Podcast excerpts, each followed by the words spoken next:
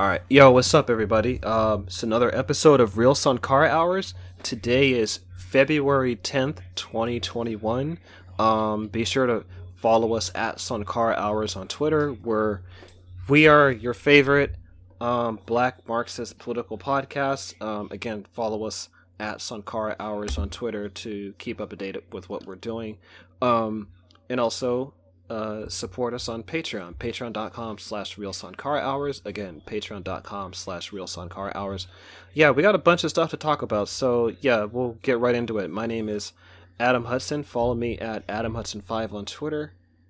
And this is Peter M Gunn. Follow me at M Gunn Peter. And also, happy late birthday to me. Yeah, because my birthday was yesterday.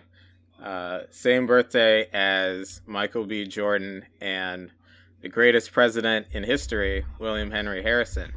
That's a joke because he was only president for 4 months. Oh. That's why he's the greatest. Yep, greatest president. Yeah, so happy. He caught ammonia at his inauguration speech. Oh shit! Also, yeah. That's how he died. Okay, I knew he didn't live for long. I forgot how he died. Yep.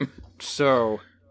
Anyway, so yeah, we're going to be talking about the African Continental Free Trade Area that was recently basically signed into agreement. Then we're going to be talking about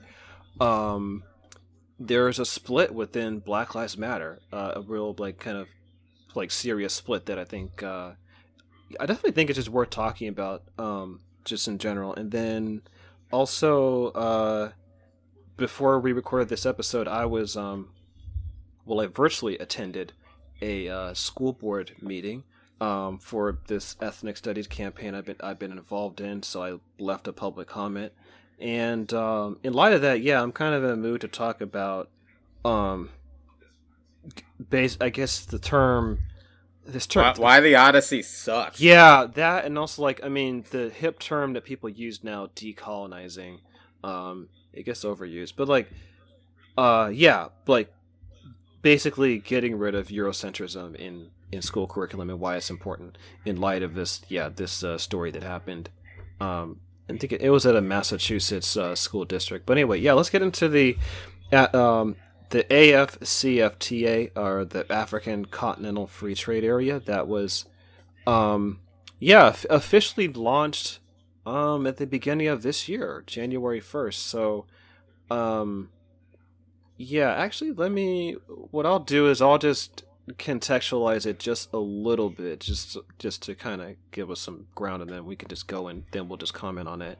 But basically, African heads of state agreed to establish a continental free trade area in 2012, and they started negotiations in 2015.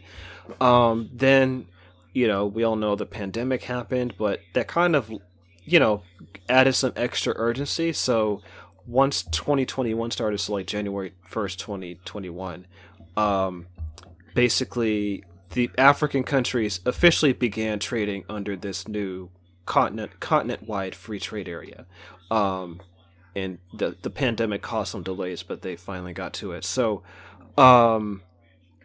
basically it's essentially a single market for the entire African continent, and it's basically to boost trade within the continent among African countries, because a lot of African countries trade individually, and they usually trade with countries outside of Africa. A lot of bilateral agreements, right, with the West or China. Exactly, yeah. And so post-independence, African countries have still maintained their neo-colonial ties. Actually, let me mention this, because I think this will be important. When the right around post-independence, there was two sort of camps camps who had different ideas of what what would become the African Union, what it would look like some sort of United Africa.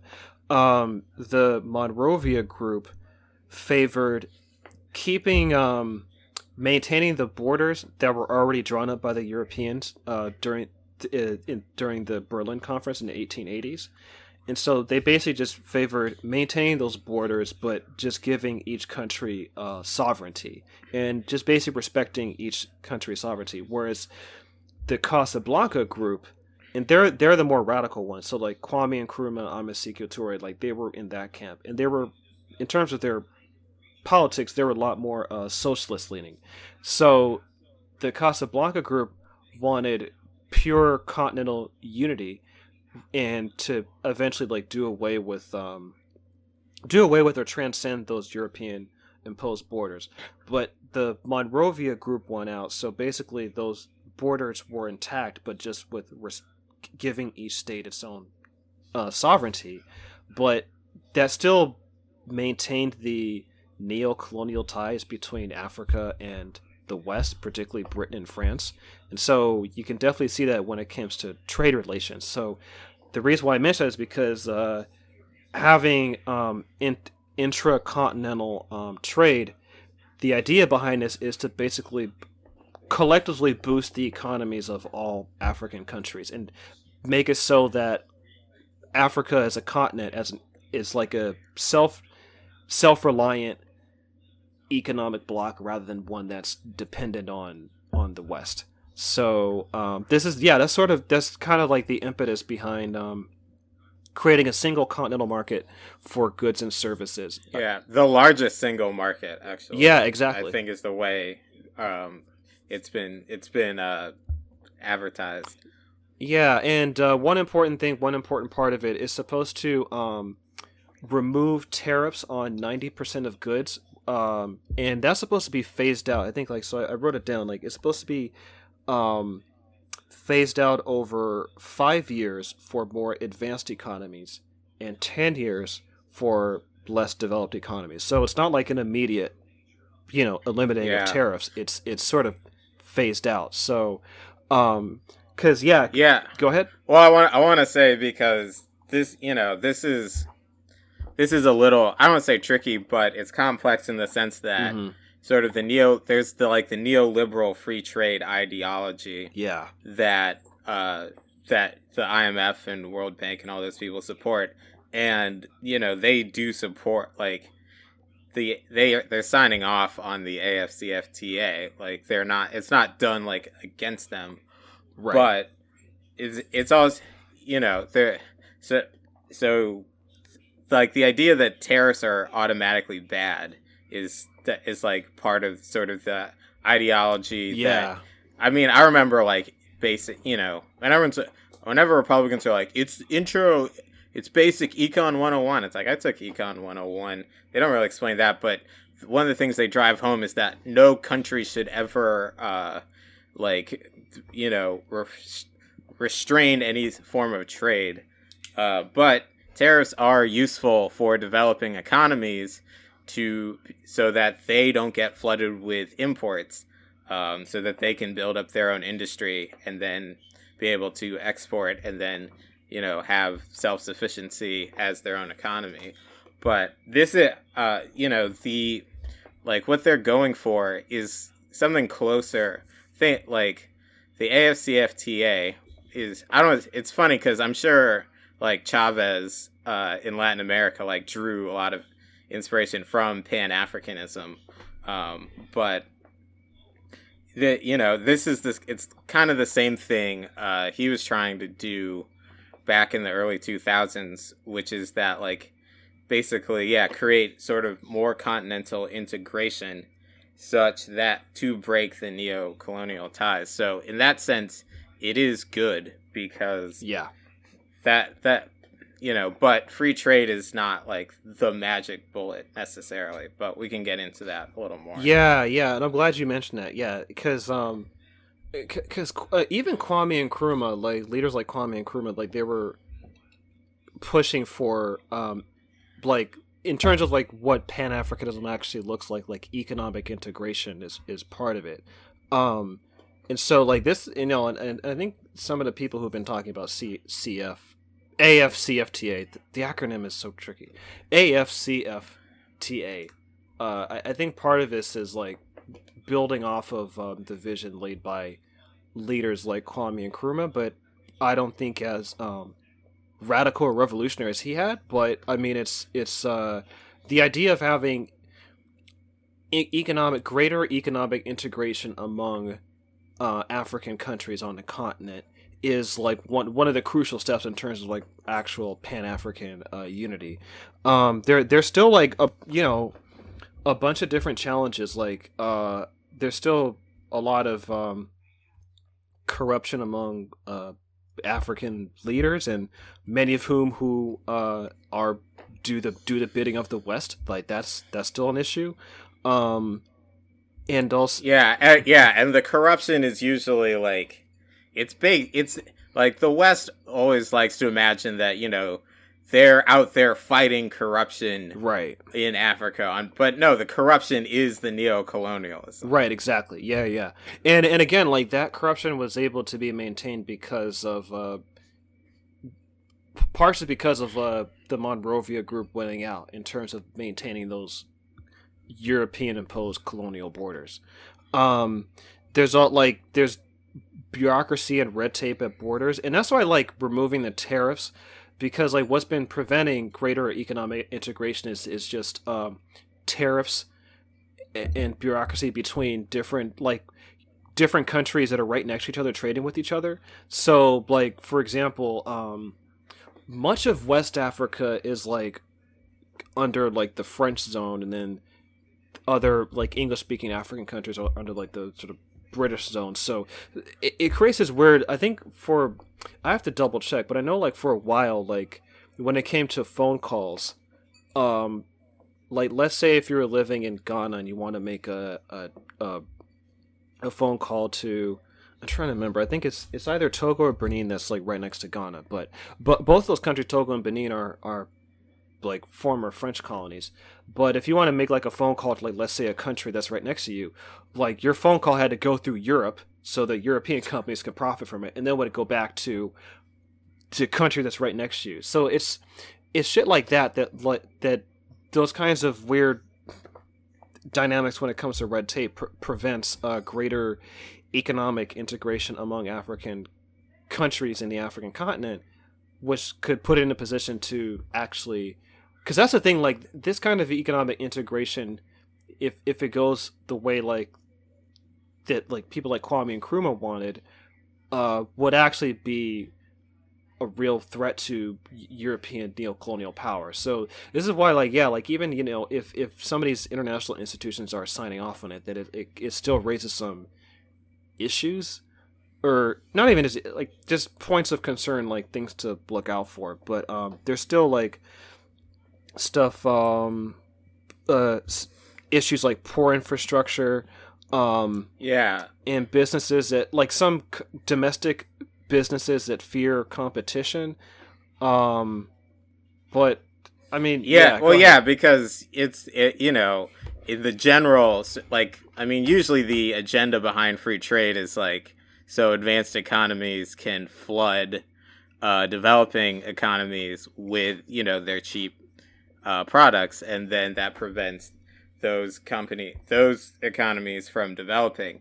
And that is a point of concern for the more advanced economies in Africa, like Nigeria and South Africa versus, Niger, let's say. Mm-hmm. But at the same time, like, there's just so, like, to even get to that point would be a good thing, because right now, like, all the sort of infrastructure is still designed to get everything out of the continent. Like, we're not going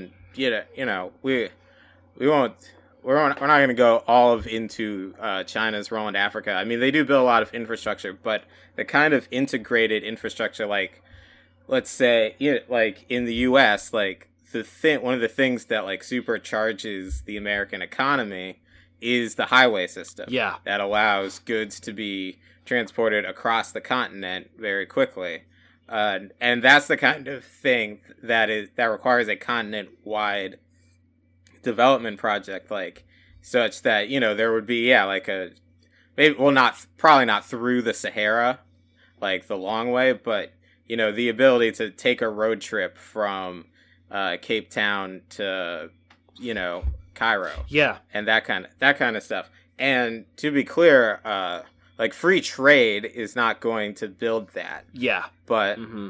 but it can help sort of strengthen the connective tissue and get sort of everyone in the mindset that, you know, that then leads to that kind of project. Of course, it can also not do that because it can also be sort of turned into the, you know, more of a NAFTA type situation. It could end. Mm-hmm. That's the thing that mm-hmm. kind of worries me. Yeah. And the, you know, with like the way the IMF or, you know, the way the World Bank right. like approaches this stuff, you know, they are looking for like very specific numbers. Like I watched a couple of sort of seminars about this stuff, a lot of them with a lot of Europeans in them.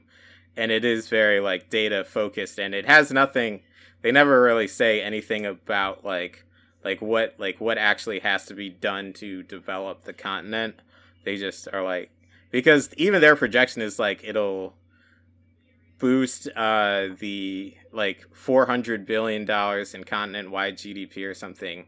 It's that's their like projections, and it'll, you know, eliminate extreme poverty, which by like 10% or something, which is not good enough. I mean, for Africa to be like a, you know, real power on the world stage. Mm-hmm. But at the same time, like, I don't think they would really want like a Africa continent wide free trade agreement to happen in the first place, except that like they kind of they can't really argue against it, since free trade is the unquestionable dogma of neoliberal economics. Mm-hmm.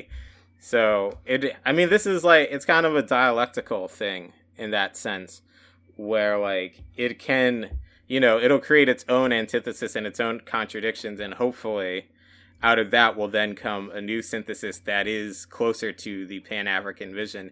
Because all the heads of state that were sort of talking about this that I watched, they were all quoting Nkrumah like all day. Mm-hmm. So that's how it's being sold to like the working masses. And I think that there is something to benefit from it. But I think what's important to understand is that the tasks of like Pan-African continental development don't necessarily come from free trade, but this agreement can help push Africa in that direction. Yeah, right, exactly. And before I forget, so just to correct myself, Ghana borders Togo, Benin borders Nigeria. Togo and Benin are if you look at a map, they're very thin countries. So Togo's the one that borders Ghana, Benin borders Nigeria, and then Togo borders Ghana to the east. To Ghana's west is Ivory Coast, and both Ivory Coast and Togo are French-speaking countries, and Ghana is English-speaking. So you see, like, this is where this, and I mentioned it because, like, this is how like Africa just got carved up. Like, you have two countries that are right next to each other, but they speak the languages of their former colony. Like, in terms of the national languages, I mean, these people still speak like other, you know, different ethnic languages, but the language of business, right? Yeah, the language of business is trade is like, you know, usually like English or French, and it does create this situation where like two countries that are right next to each other are speaking different languages, the languages that were imposed on them by colonization. And so, you know, that's one thing about like strengthening trade between the African countries, because it can at least like build you know, even just greater cohesion. There we go, cohesion and integration among the countries. And but yeah, like one of my concerns is that okay, like you have the countries trade with each other like more often, you loosen those the tariffs at least, but that doesn't immediately remove the neo-colonial ties that Africa still has with Europe, and especially when it comes to like economically. And I think that's the main thing that concerns me, because you know, as when I was doing some reading on this, like one of the main problems still in Africa is infrastructure. And so, you know, like the thing with the United States, like every other country, usually when before they start trading with other countries, like they build their own infrastructure domestically by themselves, like internally, and then they start doing it. With the United States, early American history, like it's funny that like America talks all this stuff about free trade and trade liberalization, but in America's early history, the United States was not about free trade at all. The United States was super protectionist, and you know who built the infrastructure? Enslaved Africans. Like it wasn't just the picking the cotton, but all the infrastructure that was built in the United States was in large part due to slave labor. So the infrastructure, like roads and things like that. Yeah, railroads, yeah, famously. Yeah. And so, like, building that infrastructure domestically gave the United States its own economic power, that it got to a certain level that it could start, like, expanding markets, and that's what led to imperialism. So, and I think, like, that's another concern I have, that if Africa is not given the chance to develop its own infrastructure to a level that it can, you know, be an economic block that's equivalent to any other economic block, then I think Africa is still going to be more vulnerable to people who wish to exploit Africa for its resources, especially the West. And yeah, like, I mean, yeah, China's there too, but just to, you know, make things clear, like in terms of the level of colonization and damage, Europe far surpasses. It's not even close, right? Yeah, Europe far surpasses China. But the point is that, like, it's just, you know, especially Peter, like you were talking about, like roads, like, you know, there was one person who had an idea for like a Cape Town to Cairo railroad, and it was fucking Cecil Rhodes, who was an imperialist. So it'd be cool to have like a, you know, let's say a high-speed rail that goes from Cairo to Cape Town, but instead of it being built like another Cecil Rhodes, it should be built by Africans domestically, because the reason, because Cecil Rhodes wanted to build the railway for his own imperial interest in service of Britain. It wasn't in Africa's interest. Yeah, there's a good meme that is like, is, you know, the thing where it's like, you know, the meme format that's like, oh, well, can we go to McDonald's, Mom? We have food at home, and then it's like the food at home, and it's like actually absolutely terrible. And it's like that. It's like, oh, you know, actually colonialists built railroads, and then it's like the railroads they built, and it's just a picture of like a 10-long track that goes directly from the mine to the port. Right. And the thing about, you know, not to big up the United States, but it, you know, back in the day when there was like sort of a national vision of economic development, and that level of infrastructure is one of the reasons that the United States was well positioned to become the global hegemon. It is like a lot of that stuff was not just like the Eisenhower interstate system and all that stuff. It was beyond just the immediate needs of the bourgeoisie and the capitalists, because that back when like railroads were being all privately financed, it didn't create the actual sort of integrative tissue. That's something that has to be a planned development. Yeah, and that's the thing that can connect anywhere, everyone, so anyone can sell anything anywhere, and that is good. But yeah, it's not good. It has to be done on like at a continent-wide level. Mm-hmm. Anyway, I think we're like 24 minutes in, so I think we should just we can switch gears. But we want to talk about the African Continental Free Trade Area, because it's an important story. The next one is so there was a split. Black Lives Matter Inland Empire, I'm reading from Left Out Mag, announced its departure from the Black Lives Matter Global Network, highlighting several grievances and perhaps calling attention to the need for movement leaders and members of movement organizations to have broader conversations of transparency, collective organizing, and accountability. So yeah, like they actually, so they talk about a number of things, but I want to read, let me read these three paragraphs. Where's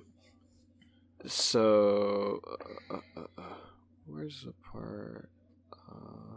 Hold on, I'm coming through this. I'll vamp. Yeah, go ahead. Because this is not. I mean, this is not like only in the Inland Empire. Because in Portland, Maine, there was like a similar split, and I didn't follow it super closely, but I know that like the Black Lives Matter Portland chapter sort of split, and then the Facebook group changed its name to it's something like Black Power in Maine, and I think a big part of it was basically like feeling restrained, and also feeling like that sort of the like. Because the thing is that when BLM started, it was like, oh, this is a leaderless movement, because they didn't want, people were still sort of going off the Occupy mode, because that was basically the only form of organizing that had sort of like gotten any juice, and the idea that like, oh, well, you didn't want anyone that could be assassinated, which, fair enough, but sort of it did eventually turn into like a formalized structure with a. And Black Lives Matter became like an actual organization, I guess 501c3, and then sort of had formal chapters, and but that doesn't mean that like that specific organization like has a monopoly on the movement. Yeah. So okay. So here's the here are the three paragraphs I want to read that I think sum up where they're at. Or some of the whole point and like why they did what they did. So the use of the BLM, which we believe was intended to unify our struggle, has been commodified and debased. It is now being used to sell products, acquire book deals, TV deals, and speaking engagements. Excuse me. We have no interest in these pursuits, and we are opposed to the movement to substitute black capitalism for white capitalism. It has become clear that the global network and certain figures have platformed our struggles with the sole purpose of exploiting our labor. Furthermore, the issue of greatest concern for us is the relationship between the global network and the Democratic Party. This is hypocritical at best, as the Democratic Party has historically rejected and ignored BLM's demands and has made it clear that they are pro-police, pro-prison, and committed to capitalism. From Obama's support of police and its double cross of Erica Garner to top cop Kamala Harris's denial of justice for Matrice Richardson, even going back to the 1994 crime bill authored by Joe Biden, along with the Prisoner Litigation Reform Act that stripped basic human rights from countless black people, the Democratic Party has literally created the conditions that led to the formation of this movement. Even now, the Democratic Party continues to support imperialism, killing African heads of state, bombing Somalia, abusing immigrants, including those of the black diaspora, and spreading the U.S. military throughout black and brown countries around the world. This is a party that is a threat both here and internationally. To ally with them is to ally against ourselves. This is the third paragraph that I think they call out one of the leaders. The BLM 10 statement calls out the lack of financial transparency and power moves by Patrice Cullors and others. The actions demonstrated by the Global Network have provided proof that the Global Network is essentially a steering action committee in the best interests of various factions within the Democratic Party. Additionally, the creation of the Black Lives Matter Political Action Committee is a violation of our collective agreement. This agreement was composed of two rules. 1, we do not work with police. 2, we do not endorse politicians. We had hoped that those rules would protect our struggle from being corrupted by the nonprofit sector or absorbed into the Democratic Party. However, it now appears that the same fate that many activist groups before us fell victim to is the same fate that the BLM Global Network are destined to face. They have not only aligned with the political party, they've used the finances they acquired from a massive uprising during a global pandemic to create the aforementioned BLM pack. So oof. that was pretty. But actually, you know, it. I do remember something I said in one of our earlier episodes, I think last year, that black politics is dead. And what I was saying is that a lot of black political energy gets sucked into the Democratic Party, academia, corporate media, and the nonprofit sector. And when it comes to like when I was saying black politics, I was talking about like independent black political power.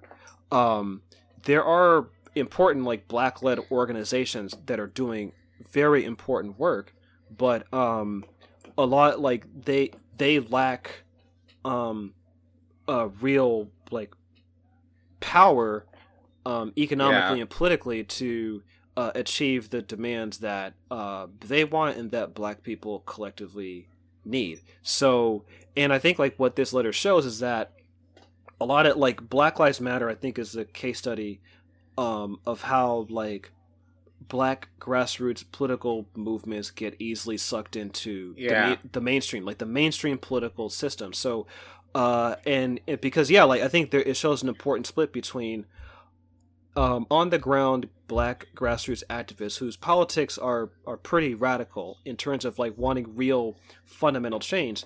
Like there are those people who are doing that important work on the ground versus people who are using the Black Lives Matter logo and slogan, but they're using it to like get book deals, speaking engagements, TV deals, and just circulate all that white liberal money around because it's got to move. Right, exactly. Yeah, it's basically like, you know, a form of kind of grifting, and also to get basically it's another form of liberal representation politics, like using the Black Lives Matter logo as another form of seat at the table representation politics.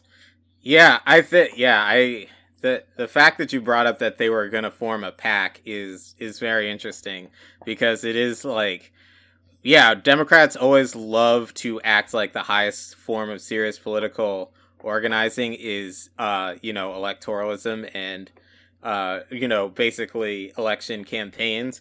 And their instincts are correct of like, there's no need to endorse politicians, because once you know what you want and you're clear about that, like every politician is an obstacle. There's someone to be negotiated with, and endorsing anyone is only just going to demobilize you. It doesn't matter how good the speeches are, or how, you know, how smart the plans are, or, even how sincere they are in their own hearts. Once you're in the system, like, you are beholden to, you know, interests that are much bigger than any black radical political organization at this current time, at least. And so endorsing them, it doesn't give you anything. But what it does do is it provides a place for people, rich people, to park money that then lets you, that, you know, because, yeah, you know, not a whole lot of money in the left, but, so I understand why people are always cash strapped, but the thing about PACs is that they don't, you can't,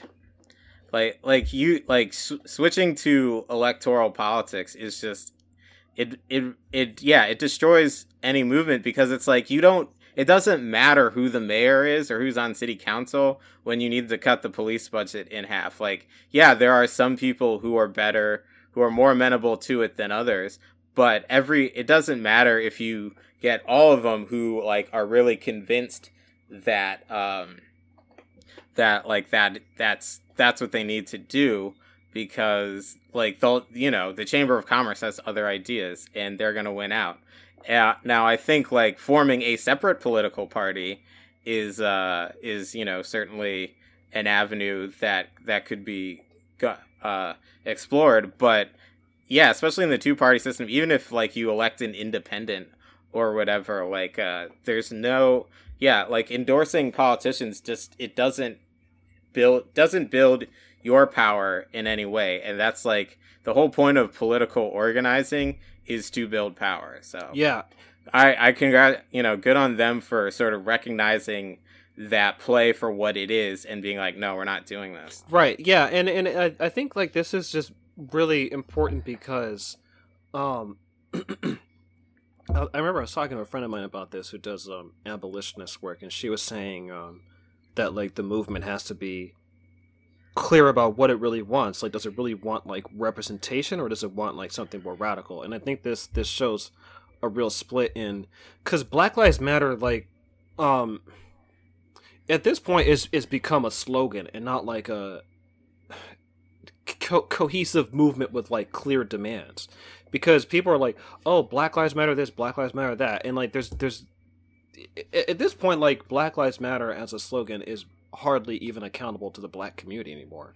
It's been really far removed. Yeah They painted it on that like DC street, and I'm waiting for like, this is grim, but you know, when is the first like police shooting going to happen on that street? Right. Yeah. Yeah. It's like another version of, you know, having an MLK Boulevard in like the hood. And it's like, you have, you know, MLK Boulevards in like some of the poorest sectors of black America. So it's like, oh, cool. Like, okay, we got the little MLK commemoration, but like the neighborhood is still impoverished. But I think like, yeah, like there is, what was I going to say? Oh, yeah, like the slogans have kind of been used by anyone for any kind of agenda that they want. But I think this shows an important, I think, split, which I think honestly is a good thing. I'm glad like that they're making it clear like where they stand, because all the energy that gets this, yeah, this is what I want to say. All the energy that gets sucked into like electoral politics, especially electoral politics for the Democratic Party, and all the energy they get sucked into like the massive nonprofit industrial complex, all that energy could be used to be building up and supporting independent like black radical organizations, people who do important like prison and police abolition work, and also like I'm gonna shout them out again, the Ujima People's Party. It's a black working class led political party in Baltimore, and it's like, and I think that those kinds of parties and organizations could use like more support, like financial support, manpower, things of that nature. But when so much of the energy behind Black Lives Matter is focused on liberal representation politics, seat at the table politics, supporting the Democratic Party, it yields no tangible results for the black community, because it's fundamentally serving a political machine that is against the interests of black people, and is also responsible for the oppression and injustices inflicted against black people, both domestically and internationally. Yeah, and I also want to say that, like, you know, yeah, doing the Democrat bullshit stuff, that it's very easy, like it's very, very easy to get locked into the trap of like the most serious and important thing to do politically is support Democrats, because Democrats, they like basically all they do is come up with excuses. I'm convinced that's all they do all day, right, is come up with like, what I find so funny, this is a bit of a side note, but what I find so funny about like the Obama autobiography is that he's still trying to like convince the left about something, like that he's still trying to like make an argument to the left, who most you know radical lefties that he's trying to convince have already like given up on him, and you know the whole fucking party.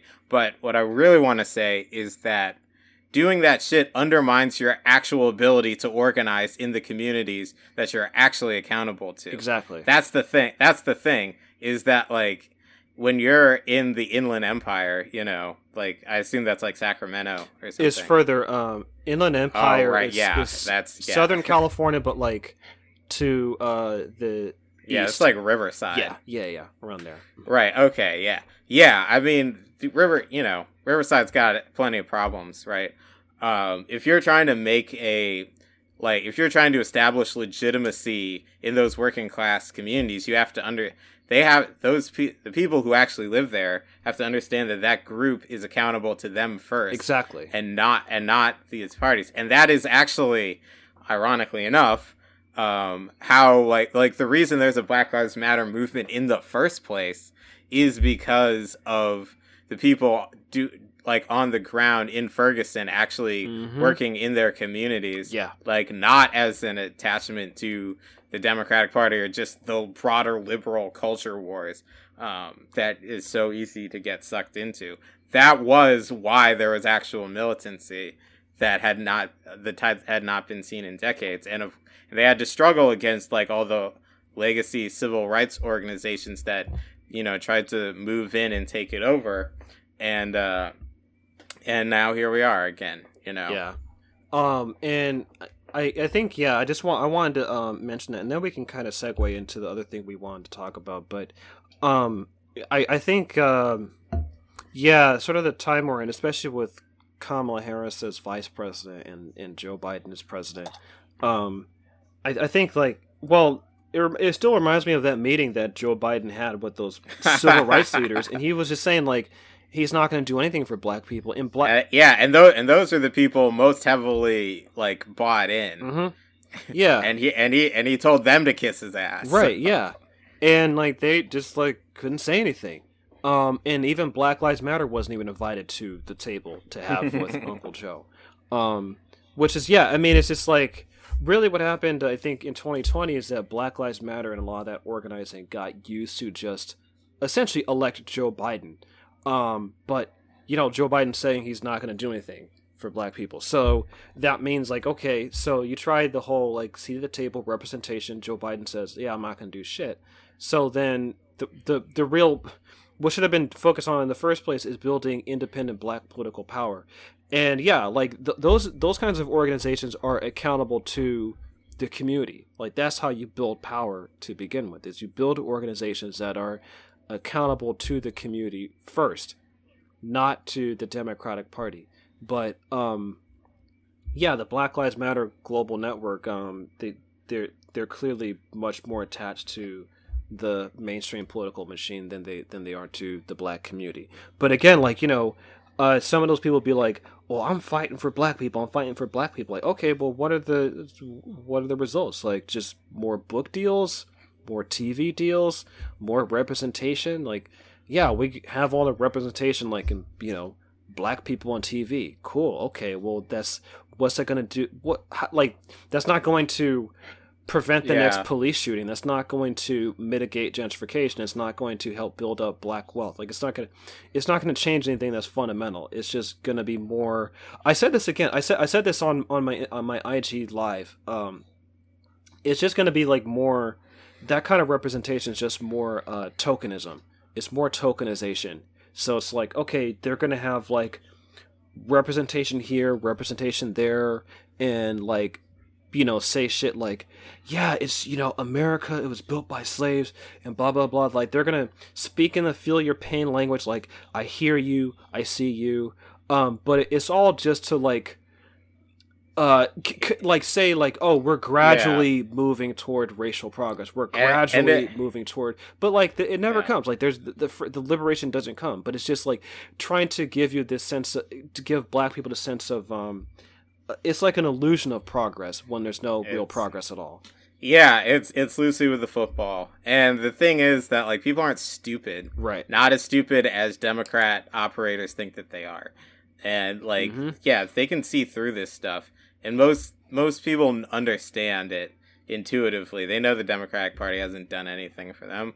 And so it is, like I said, you know, sort of the morality question or whatever aside of, like, working with the Democratic Party, it's just, it's not effective. Like, right. in the sense of whatever, you know, the degree to which any group of people becoming involved and politically motivated to take action. Like, you have to understand what the obstacles are. And the Democratic Party is, like, the biggest obstacle of them all.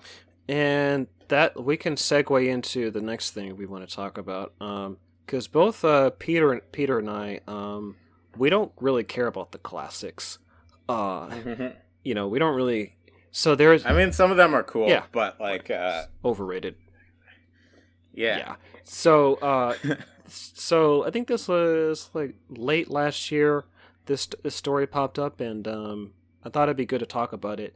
But like, yeah, like I said before, I'm involved in the campaign to get ethnic studies in my local K-12 school district. So this actually kind of ties into it, because again, I was at a left a public comment at a school board meeting just before recording. So there's this Twitter handle called Disrupt Text.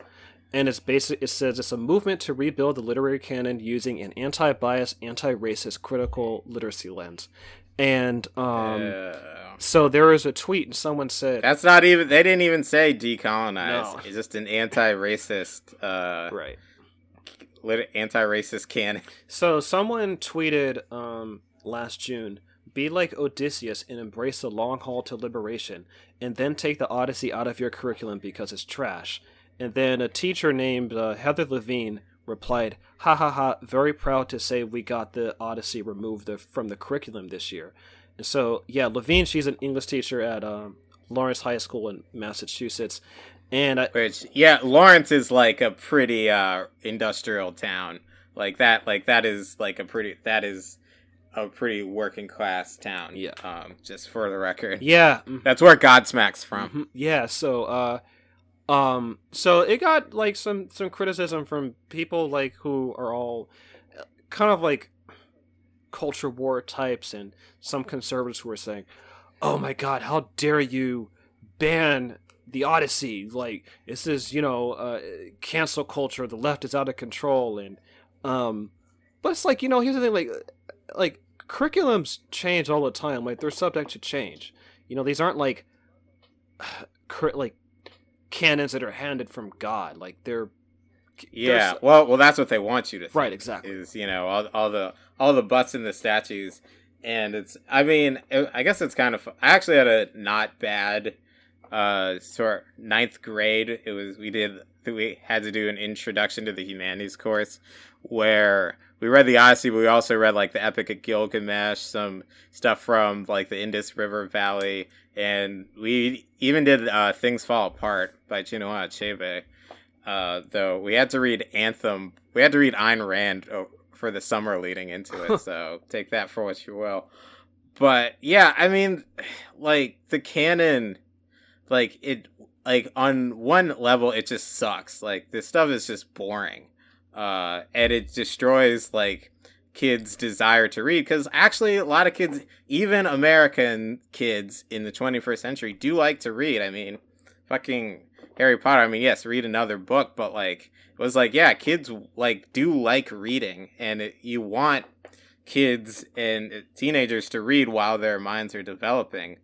And I just find so often, like, the way literature is taught is just it is from a very, and if you want to read sort of how that has developed, like, especially in the context of English language literature, Terry Eagleton has stuff about, like, sort of the, like, literary theory, but it is very much like this project of bourgeois moral education that, like, you have to read these books to become a better person. Right. And if we make these kids read these books in this specific way, because that's the other thing. Like, the thing that blows my mind now is I'm, like, an adult and can read whatever I want, is that the way you're, like, not just, you don't just have to read the book and talk about it, but you're also taught how to interpret it. Right. Like, the correct way to interpret the book.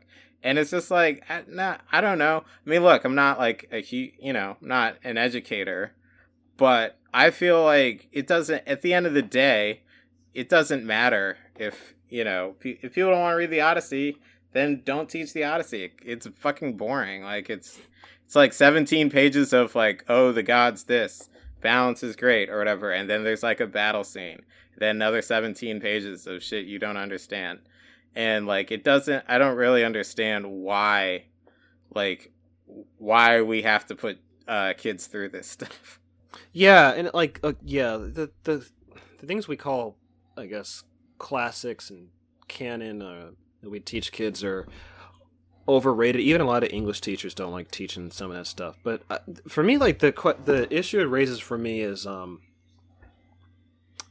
beyond the whole anti-racist terminology when it comes to critical literacy. Like what I'm more interested in, and the reason why I'm involved in this ethnic studies campaign is basically just to get rid of the whole Eurocentric framing of teaching, because especially in English, I mean, obviously, yeah, English is a European language, and this even kind of, that can kind of get into the whole how do you decolonize the English department, and what does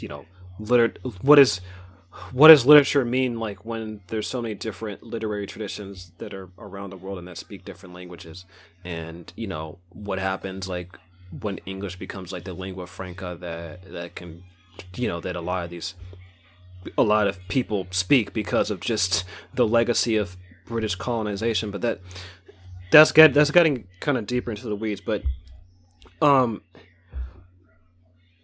we think about how white supremacy is maintained, it definitely is maintained in the school system, and there are certain narratives and ways of thinking that are reproduced in education, that the way curriculums are set up can contribute to that. So when we're looking at when it comes to history and English, it still is taught from a Eurocentric framing of things, and one way that people try to correct it is, okay, we're going to do multiculturalism and diversity, but there still is it still relies on the dominance of the European way of looking at the world. And the whole point of ethnic studies, the impetus behind it, is to basically challenge that whole way of thinking in order to basically challenge racism and white supremacy and how they're maintained. So for example, part of the reason why we study European classics like the Greeks and the Romans and how great they are and really what it is the current white Western world, and particularly the United States is basically another offshoot of European imperialism, particularly Britain, right? So the bastard son that ran away and then ended up being more powerful than the father, right? Yeah. And so one way in which the Western imperialism and Western imperial way of thinking is reproduced is basically building upon this thing we call Western civilization, and that's supposed to be building off of the ancient Greeks and the Romans. And even though let's say most of the white people who live in the United States probably can't trace their ancestry to the ancient Greeks or the ancient Romans. In fact, almost none of them can. Right, yeah. But the whole idea is that what we consider to be the Western world and Western literature is building off of that recorded history left behind by the ancient Greeks and the ancient Romans. But then it's okay, well, what happens when you have students from who are not from what we call the quote-unquote West, right? But what about students of African descent, black students, or students from Latin America? And some of them could be they could be mixed with because we know Latino's not a race, so you have different races of people coming from Latin America. But there's just people who are indigenous or may have indigenous ancestry or African ancestry from Latin America. And we have people from Asia and the Pacific Islands. And then also, obviously, indigenous people from the United States and other parts of the Americas. So it's you have all these students in the school system, and they're learning about, Western civilization. Really what they're getting is that, white people are superior to you because look at all that they've accomplished. They've accomplished this and this and this and this. Look at the greatness of white civilization, right? But, well, what about, Black and Indigenous students, like what is their history? What are they building off of, right? Because like the thing is that like, you know, this whole teaching of Western civilization is basically like to, you know, maintain the myth of white supremacy. Like that's one of the main points. That's one the main function of it. So, the ethnic studies is basically to challenge that way of teaching, because like when you look at this month is Black History Month, right? And a lot of times when we talk about Black history, it's always like we'll talk a little bit about slavery. Then you have like Dr. King, and now you have Obama and Kamala Harris, and it's like, okay, everything is about like what Black people did like after slavery, but really what it's saying is that like Black people's only history is post-slavery, right? And then it never talks about like, because I wrote an article about this that'll be published soon. Like we don't talk about like how enslaved Africans tried to preserve their African culture and what the end result was. Hence, blues, jazz, like those are different music styles, but if you look at particularly like the blues scale and the types of rhythms in jazz music, they still have African origins. So what's my point? Why am I bringing this up?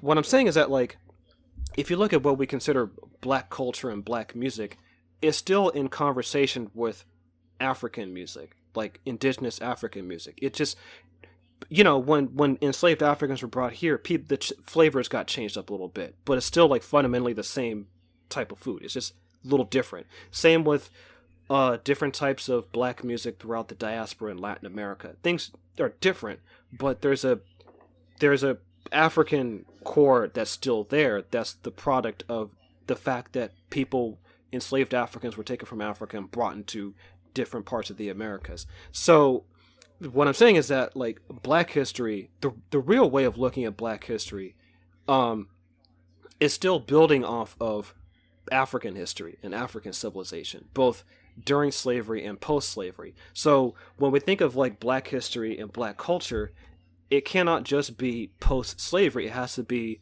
what happened during slavery and also before slavery, because there's a whole history of Black history before slavery. But one of the main myths, and I think this really gets to the core of like what we consider to be anti-Black racism, is that when the Europeans came to Africa to start kidnapping people and taking slaves and then later to colonize Africa, the thing they used to justify their colonization in the slave trade was to depict the entire African continent as having no history, like a null site, like no history, no civilization to speak of. Like that was the way that they depicted Africa. It's a little bit different than even how they depicted other colonial subjects, because they still kind of like, you know, maybe admired their temples a little bit, but they still considered them inferior. But with Africans, they just depicted the entire continent as like this dark continent with no history or no civilization that's worth speaking of, even though the opposite is true. Like there is this British professor who pointed out that even in West Africa, there are a lot of pre-slavery civilizations in West Africa in like the BC era. I forgot which year, but he was saying that like they were just as advanced as European civilizations. So at the same time that like, you know, Homer was around and people were talking about like how great European civilizations are, Africa had civilizations that were just equal of Europe, but we're not taught that. Why? Well, the reason that this is how it contributes to white supremacy is that when you remove that from the curriculum at a very early age and you just give Black students like, okay, your entire history is slavery and Dr. King and that's it, really what you're telling Black people is that like you're nothing. You're not really a human being. You're not building off of like an actual culture and tradition that extends before slavery, which is the reality of Black culture. But what we're taught is completely different. The narrative that we're taught is a narrative that was created and imposed by Europeans, which hence is what makes it racist and white supremacist. So that's my issue, is the fact that like we're taught all like the greatness of white people, but here's the thing: kids are never taught about like you know, how many white people supported fucking lynchings during Jim Crow. Like we're not taught like that ugly history. There is a study that was done. It was published in NPR, and it showed that when you teach the hard history of slavery in schools, there's a lot of backlash from white students. So we're taught to like the greatness of European civilization and all this, but like in a country that was built on slavery, like the school system. Like, here's the thing about school systems is like they are highly politicized. So when people are kind of critiquing this teacher for getting rid of the Odyssey and, you know, calling it political correctness, but like so much of school is political. Yeah, that's what like education is. That's what in terms of history and literature, especially, like people are choosing which narratives they want to support their culture. And it's not that, like, they're editorial decisions, and they don't even necessarily have to be based on hard data, though. Yeah, you want it to be true, but if you think about all of the just absolute crap that, like, would get taught in school about, like, George Washington and the cherry tree or whatever, I mean, so much shit was just completely made up, right? So, you know, it's at that level, it's like, no, there's not even, like, anything... It's not like, oh, this is what happened. I mean, there's many different interpretations, and this is, like, the point is subjectivity, is that, like, you know, kids need to have an understanding of where they come from, and like, part of that is, like, yeah, you don't want to just eat, yeah, your people just ate shit forever and never did anything, but these people were great, like, you know, because I was kind of a nerd. I actually paid attention to history, and I assume most kids didn't. So I don't actually know what the average kid learns in history. I took AP US, and we had like a pretty lefty teacher, but you know, we read Invisible Man. That's it. But like the school was 70% black, and it's like, yeah, you should just have like a black studies course. You should just learn black history. That should be a year-round thing. If your school is majority black, like that just makes sense, you know. And that's, you know, what the ethnic studies campaign is about. And I mean, it kind of reminds me of back in 2010 to 2012 when there's like in Tucson, I think there was a Mexican American studies program that was like pretty popular, and it was, you know, it actually helped. Like it helps, you know, like how do we reach these kids? It's like by showing them what their actual fucking history is and showing them that it's something to be proud of, right? And then like all the fucking weirdo psycho Republicans that make up like the Arizona state legislature came down super hard on it. And I remember hilariously, you know, there was a list of like things you couldn't teach. And one of them was like, because they were teaching The Tempest by Shakespeare, which is, like, yeah, some of the classics are good. Some of them suck. You know, there's a quote by Luis Buñuel, who's a Mexican filmmaker. And he says, John Steinbeck is only famous because of American guns. And that's the truth. Like, the shit that we are told is the great literature is because people with guns, that's what they were reading. But back to the Tempest, they were basically teaching it and analyzing it because it takes place in a colony. There's, like, the character Caliban, who is, like, this horrendous colonial subject, right? But they, you know, it's like basically the teachers were like analyzing the story from Caliban's point of view, and they were like, yeah, you can teach The Tempest, but you can't teach it that way. And so that's how silly this stuff gets. The right is filled with classics nerds because most people are like, okay, that shit was, that's kind of funny. Toga parties are fun or whatever, but like, yeah, it's boring. Who gives a shit? You know, except for these people who actually read all that dumb shit. But then they're the ones who take over fucking school boards. And so, you know, it like you have to actually push back against this stuff and say, no, we're not destroying, you know, culture and minds by like reading something else. Like people can read whatever they want to read. Any culture can read whatever it wants. The reason why I brought up like the particularly for Africa, and oh, by the way, like my school district, the school district where I live, is 95% non-white. So, and there's no ethnic studies program. So it's like, okay, the school district is majority non-white. it makes perfect sense to have a fucking ethnic studies program. But like the reason why I mentioned Africa and the Dark Continent, because I've been thinking about this, and I really think that when people talk about anti-black racism as something specific, I think it really comes from that being taught that Africa as a continent is the dark continent with, you know, like no real history or civilization or real contribution to humanity that is equal to others. And that and even you can still see even in the freaking media about like how people talk about Africa, like it's still from that lens. Like people still look at Africa from basically like everybody, like the way a lot of people look at Africa is like through a Eurocentric way of looking at things. Even black people and other non-white people are just, you know, they still have that mindset because again, like when you live in the United States and in the West, and those are the things you're taught. You absorb that way of thinking. Like you're absorbing the lens and perspective of the colonizer. So the idea that Africa is a dark continent with no history and no civilization or contribution to humanity that's worth speaking of, that is a Eurocentric colonial narrative. That's what it is. And it's reproduced in the school system. And by emphasizing like, you know, the classics and putting other civilizations aside, you're still perpetuating a colonial narrative. That's just what the fuck it is. And that's why, like, yeah, I try to educate people about like the African roots of black culture in the diaspora, because like, you know, the predicament with us is that because slavery removed our immediate access to our indigenous culture, like, you know, language for one, traditional clothing and customs and things of that nature, like it's hard to trace like who we really are, because yeah, like it was ripped from us by force during slavery.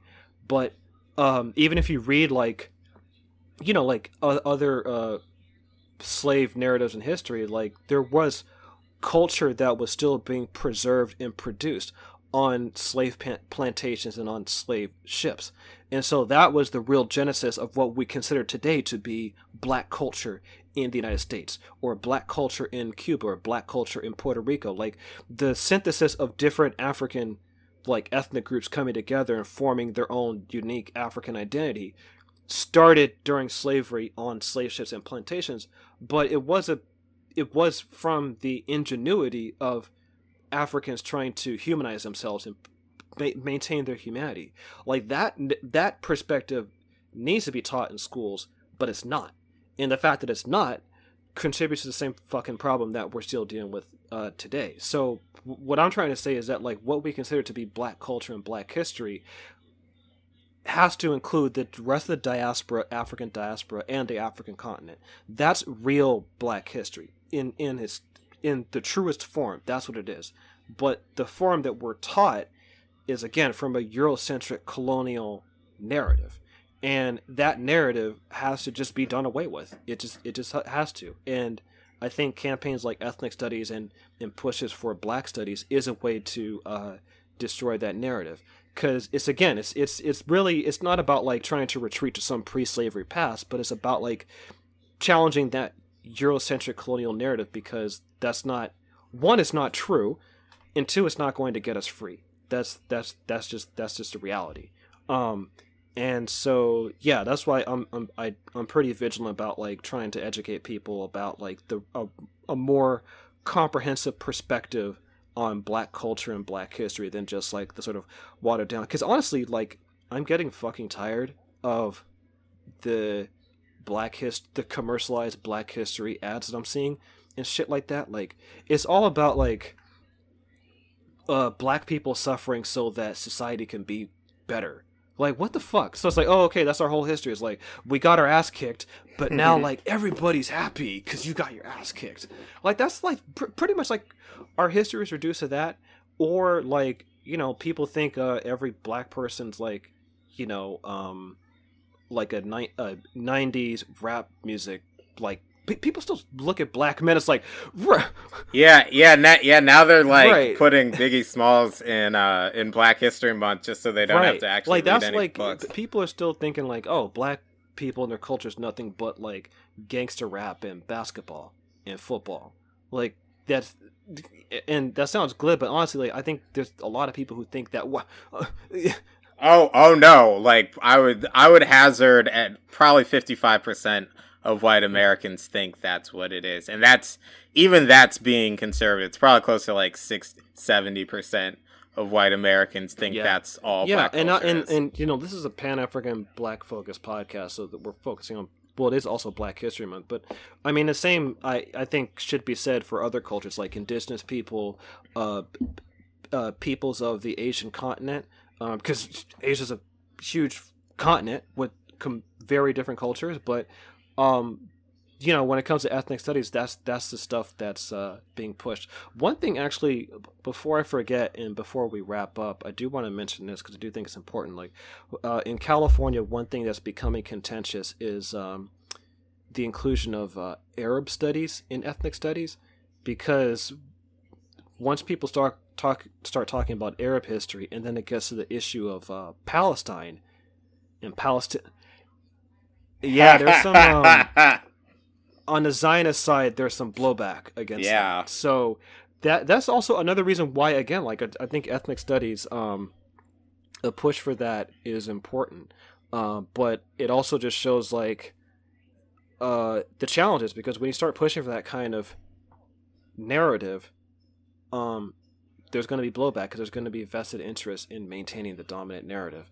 And so like, yeah, I don't like this whole, this is left-wing cancel culture. Like, well, no, it's about like, it's really a question of freaking power, because like the people who have the power and the guns, they have the power to determine their own narrative and have people believe it, even if it's not true. But that means people from the other side have to fight back against that. And yeah, curriculum, like they're free and open to change. This is pedagogy. It's, you know, but yeah, like what we consider to be curriculum is determined by politics. That's just reality.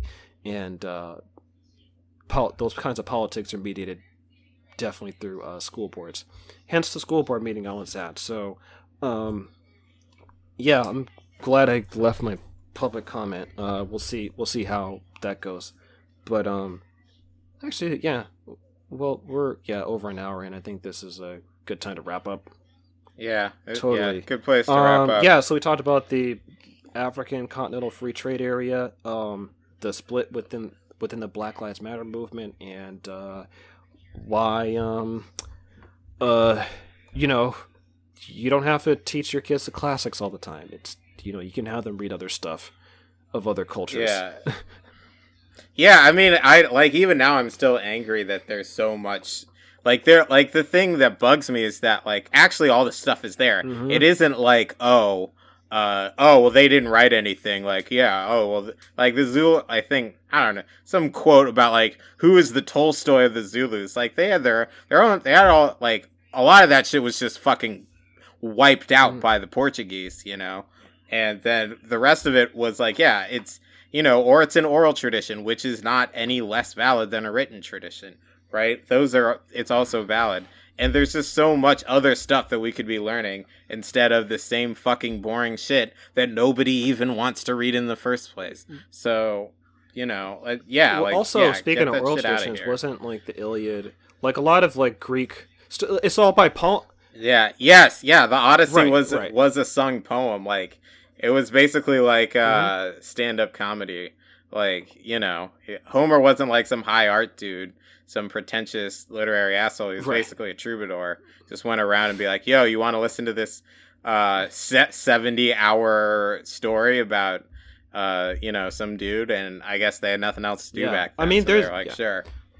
I mean, then someone eventually wrote it down. African, like pre-slavery African culture, like a lot of stories are preserved through oral traditions and song and dance. And yeah, like there is writing in pre-slavery Africa. Look up Sibiti. That's there are ancient African writing systems. It exists. It's just the way African societies have preserved history is compared to the West, like seemingly unorthodox, but like, yeah, different cultures preserve stories in different forms, like poems, music, song, dance, oral traditions.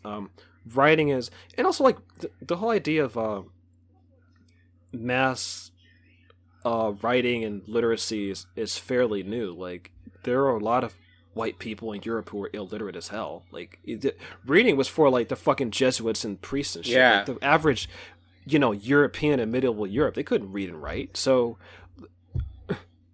Yeah, and also just, you know, it's hilarious that they want to be like, oh, yeah, we learned... Like, no, actually, Europe was all shitting on floors while... It was the Islamic world that actually kept the tradition of the Greeks and Romans alive and actually kept that knowledge alive. And then, you know, after the Black Death, which I guess allowed Europe to get itself together, they had to go take it back from the Muslim world. And then they claimed, like, oh, no, this was us all along. Like, no, it wasn't. Right, Europe wasn't really even a thing back then. So, anyway, like, yeah, it's a good place to wrap up. This is Real Sankara Hours. Follow us at Sankara Hours on Twitter. Again, www.patreon.com/Real Sankara Hours. Again, patreon.com/Real Sankara Hours.